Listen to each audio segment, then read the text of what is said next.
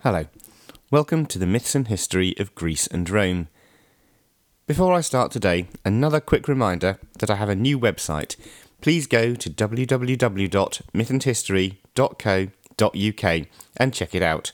We have a new feature there called Roman or Greek of the Week, and the first one is up and running.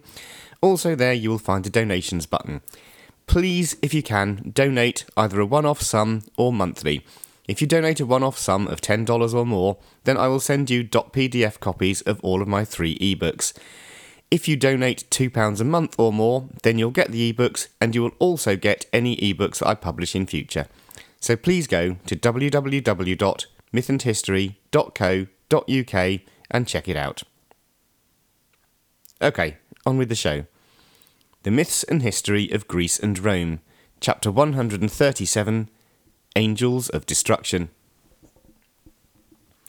Andronicus Comnenus had shown in his short reign that he had all the capability to be a good emperor for his people if he used his powers for good. Sadly, he was also paranoid and completely bonkers, so his powers were not used for good, they were most definitely used for evil. Virtually every man, woman, and child in the empire was quaking in his or her boots. Nobody wanted to step out of line for fear of retribution. Probably the dogs, cats, and even the rats were keeping their heads down too. Andronicus the Terrible himself went to see a fortune teller that told him that a cousin of his would be his successor. Although this cousin was an inoffensive nobody, a furious Andronicus, of course, immediately sent his agents around to rest, arrest the poor man. When they arrived, though, the poor man hid in his house. The Emperor's agents completely trashed the house and the courtyard and yelled menacingly for him to turn himself in. He hid for a long time, but they didn't go away. Eventually, he'd had enough. He realised he was a dead man anyway, so he may as well go out in style. He legged it out of his hiding place to his stable and jumped on his horse, making as much noise as possible. He drew his sword and killed one of the imperial assassins. The others scattered.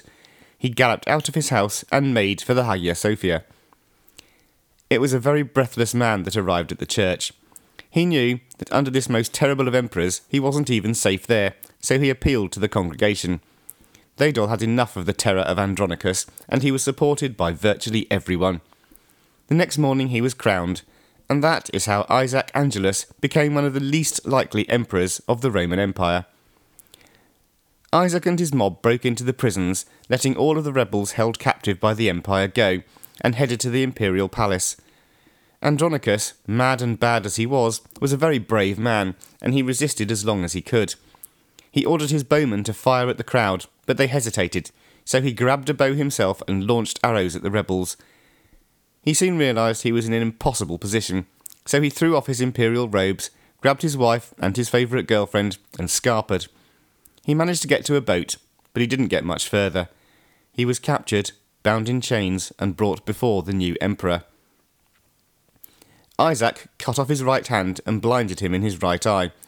He then mounted Andronicus on a mangy camel and let the mob have him.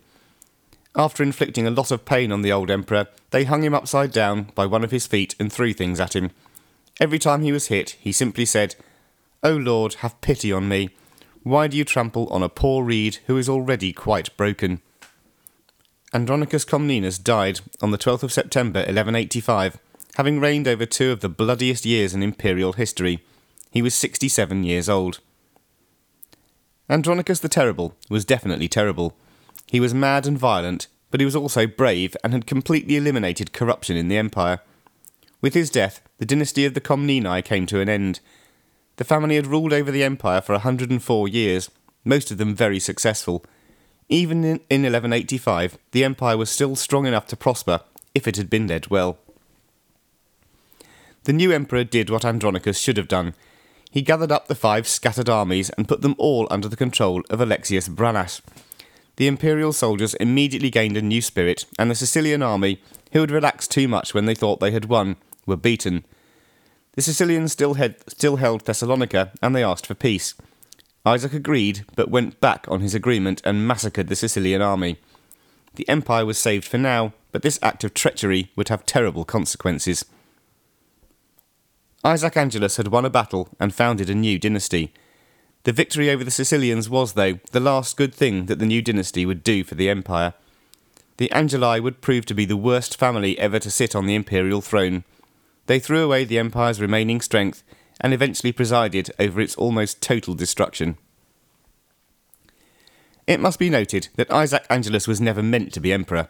His family were never important and would never have become important without a great deal of luck. They got that luck when one of Alexius' the first daughters fell in love with a man called Constantine Angelus. They married and had a son who also had sons. Isaac was one of them. There was never greatness in the family, and Isaac would not bring greatness to the family while he was emperor. His elder brother Alexius would somehow manage to be even worse when his term came. Neither of them had any training in how to rule and rule well, so perhaps we should not be surprised. It was not only the foolishness and incompetence of the Angeli that would bring down the empire. Some of Manuel's mistakes would come back to haunt it, some of the empire's enemies would choose their times to attack, and one great Saracen sultan would smash the Crusader states, leading to soldiers from the west trampling through the empire again. It was a combination of these events and the cleverness of one man who had vowed revenge that would send the Byzantine Empire spiralling down towards collapse. After his accession, Isaac Angelus tried his best for a while. After blinding both of the sons of Andronicus Comnenus, he agreed a treaty with King Bela III of Hungary and married the king's daughter. He fought off some rebellions, but was unable to stop Bulgaria declaring itself independence, and Serbia soon following. Then Isaac Angelus began to enjoy himself. This may sound like a good thing, but it certainly wasn't. Enjoying himself for Isaac meant spending and spending big, mostly on parties and gifts for his friends. Pretty soon the treasury, so recently filled up by Andronicus the Terrible, became emptier and emptier until there was not a lot left. This meant the emperor needed money, but there was no way of getting it. Isaac introduced terrible new taxes, but there still wasn't enough. He soon resorted to selling the best jobs to those who could pay for them. Corruption, virtually wiped out by Andronicus, came back. Nobody was happy with this, but nobody knew it was all going to get much, much worse. More rebellions happened, and Isaac showed he was not only useless and corrupt, but also had a mad, cruel streak in him. After one rebellion, Isaac snapped and had the rebel leader beheaded. He then amused himself by kicking the head around the palace. When he'd had enough of this little game, he had the mangled head packed up and sent to the poor man's wife. After this little episode, he marched off to Bulgaria at the head of a large army, but was ambushed and only just escaped with his life. It was rather a shame that he did. In 1187, less than three years into the reign of Isaac Angelus, the first disastrous thing happened that would set off a chain of events that would bring down the empire. This event was not Isaac's fault, but how he dealt with what happened afterwards definitely was. In 1183, King Baldwin IV of Jerusalem had died, leaving a small boy as his heir. It's not hard to guess what's going to happen here, is it? By 1185, things were looking shaky. The Saracen Sultan, Saladin, had become the most powerful of the Muslim leaders in the region and was making trouble. Baldwin IV agreed a peace treaty which held while he was alive, but collapsed soon after he died. The Patriarch of Jerusalem decided the kingdom needed a strong leader, and so he travelled far away to ask the most powerful king in Europe to take control of it. Unfortunately, the most powerful king in Europe decided he had too much to do at home to have any more put on his plate. And who was this king? It was none other than the great Henry II of England. A few years later, though, his son would be only too glad to go. In May 1187, Saladin declared a holy war against the Crusader states, this holy war was a bit like a Muslim crusade and was called a jihad. Saladin and the Saracens quickly took Tiberias and soon had Nablus, Beirut, Jaffa, and Sidon under their rule. The Sultan was ready to march on Jerusalem, and after a 12 day battle, the holy city fell. Saladin was the most brilliant ruler of his age. He showed, like all great rulers do, mercy and goodwill towards the enemy citizens of the city no Christians were murdered, and no Christian property was looted or stolen. When the Christians had taken the city in 1099, there had been horrible bloodshed and a massacre of Muslims. When the Muslims took it back in 1187, there was peace and liberty for everyone. Both Christian and Muslim people noticed the difference. None of this mattered in the Christian West, though. It is said that the Pope, Urban III, died of shock when he heard the news, and the next Pope, Gregory VIII, called on the people of Christendom to march to the Holy Land and liberate the Holy City. The Third Crusade had begun. In order to manage the crusading armies, Isaac would need all the diplomatic skills of Alexius and Manuel Comnenus. The crusade was to be led by men who had no love for the empire and would be powerful enough to damage it very badly if they chose to. William the Good of Sicily had been defeated by Isaac's army after a nasty bit of trickery. Frederick Barbarossa, the Holy Roman Emperor, still blamed Manuel and the Empire for the disaster of the Second Crusade. The other two leaders were Richard the Lionheart, King of England, and Philip Augustus, King of France. Neither of them was too fond of the Empire either. Now, did Isaac Angelus have the diplomatic skills of Alexius or Manuel? Well, no, of course he didn't. Fortunately, William the Good died before he could set out, and Philip and Richard decided to sail to the Holy Land. Only Frederick chose to march via Constantinople. But even one crusading army was too much for Isaac. He sent envoys to the German emperor offering food and support. There were rumours, though, that Frederick was intending to invade the empire and when 150,000 men marched into imperial territory, Isaac Angelus panicked. First, he cut off the food supply, and then he attacked the Crusaders with his army. Isaac had the envoys seized and thrown into prison. Frederick was much more furious and sent envoys to the Pope asking for permission to fight the Empire, and then he let his army loose on Thrace, occupying Adrianople. Isaac panicked again and released all the prisoners, telling Frederick that he was very, very sorry. Frederick angrily agreed to stop the ravaging, and the German army was ferried across the Bosphorus. Nice one, Isaac. Not.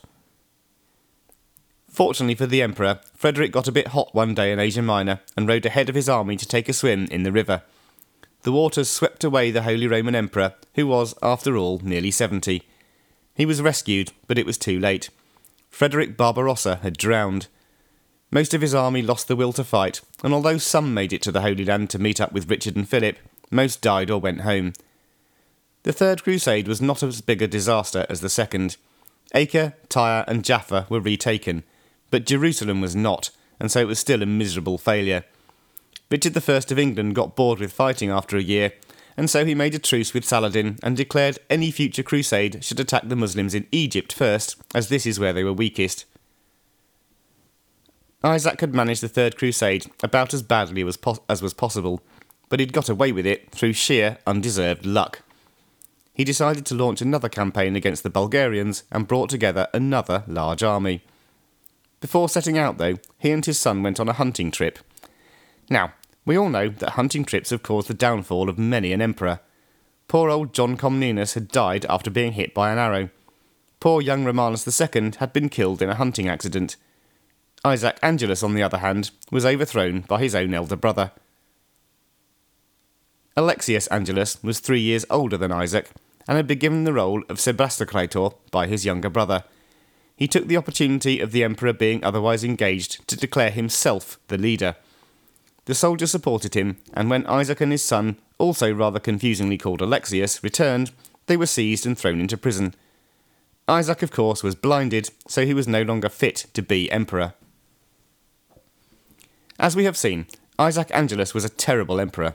We can only congratulate Alexius Angelus, then, for managing to be much worse. Frederick Barbarossa had been succeeded by his son Henry VI as Holy Roman Emperor. He demanded that the Empire pay money to make up for what had happened to his father's troops during the Third Crusade. He then demanded even more money to pay for his mercenary troops. Alexius was terrified and put in place a really awful tax to pay Henry. When this didn't raise enough, he took precious stones and ornaments from the tombs of the emperors in the Church of the Holy Apostles. Two years later, he allowed his niece to marry Henry's brother, Philip. Nothing that Alexius Angelus did was good for the empire. Although he had virtually no money left, he managed to spend loads on, among other things, parties and lovely gardens. He spent all of his time enjoying himself and none of it protecting the empire. The Turks overran Anatolia and the Bulgarians raided Thrace. Alexius III looked the other way and let it all happen.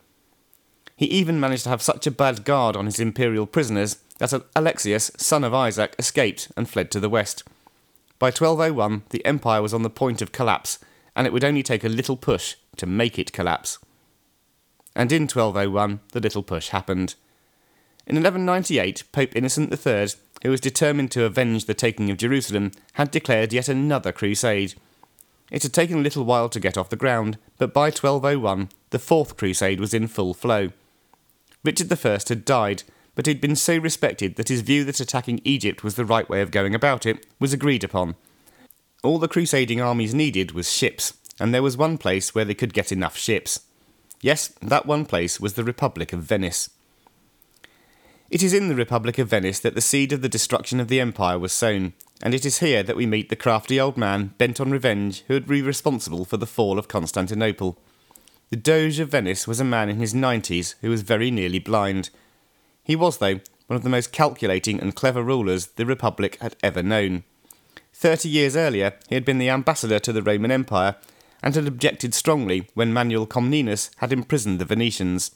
His name was Enrico Dandolo, and his time for revenge had come. Next time, we'll find out what form that revenge takes. And next time we'll actually be in three weeks' time rather than two, because in two weeks I'm going to be away for the weekend. So, until then, have a great three weeks, and I'll speak to you next time.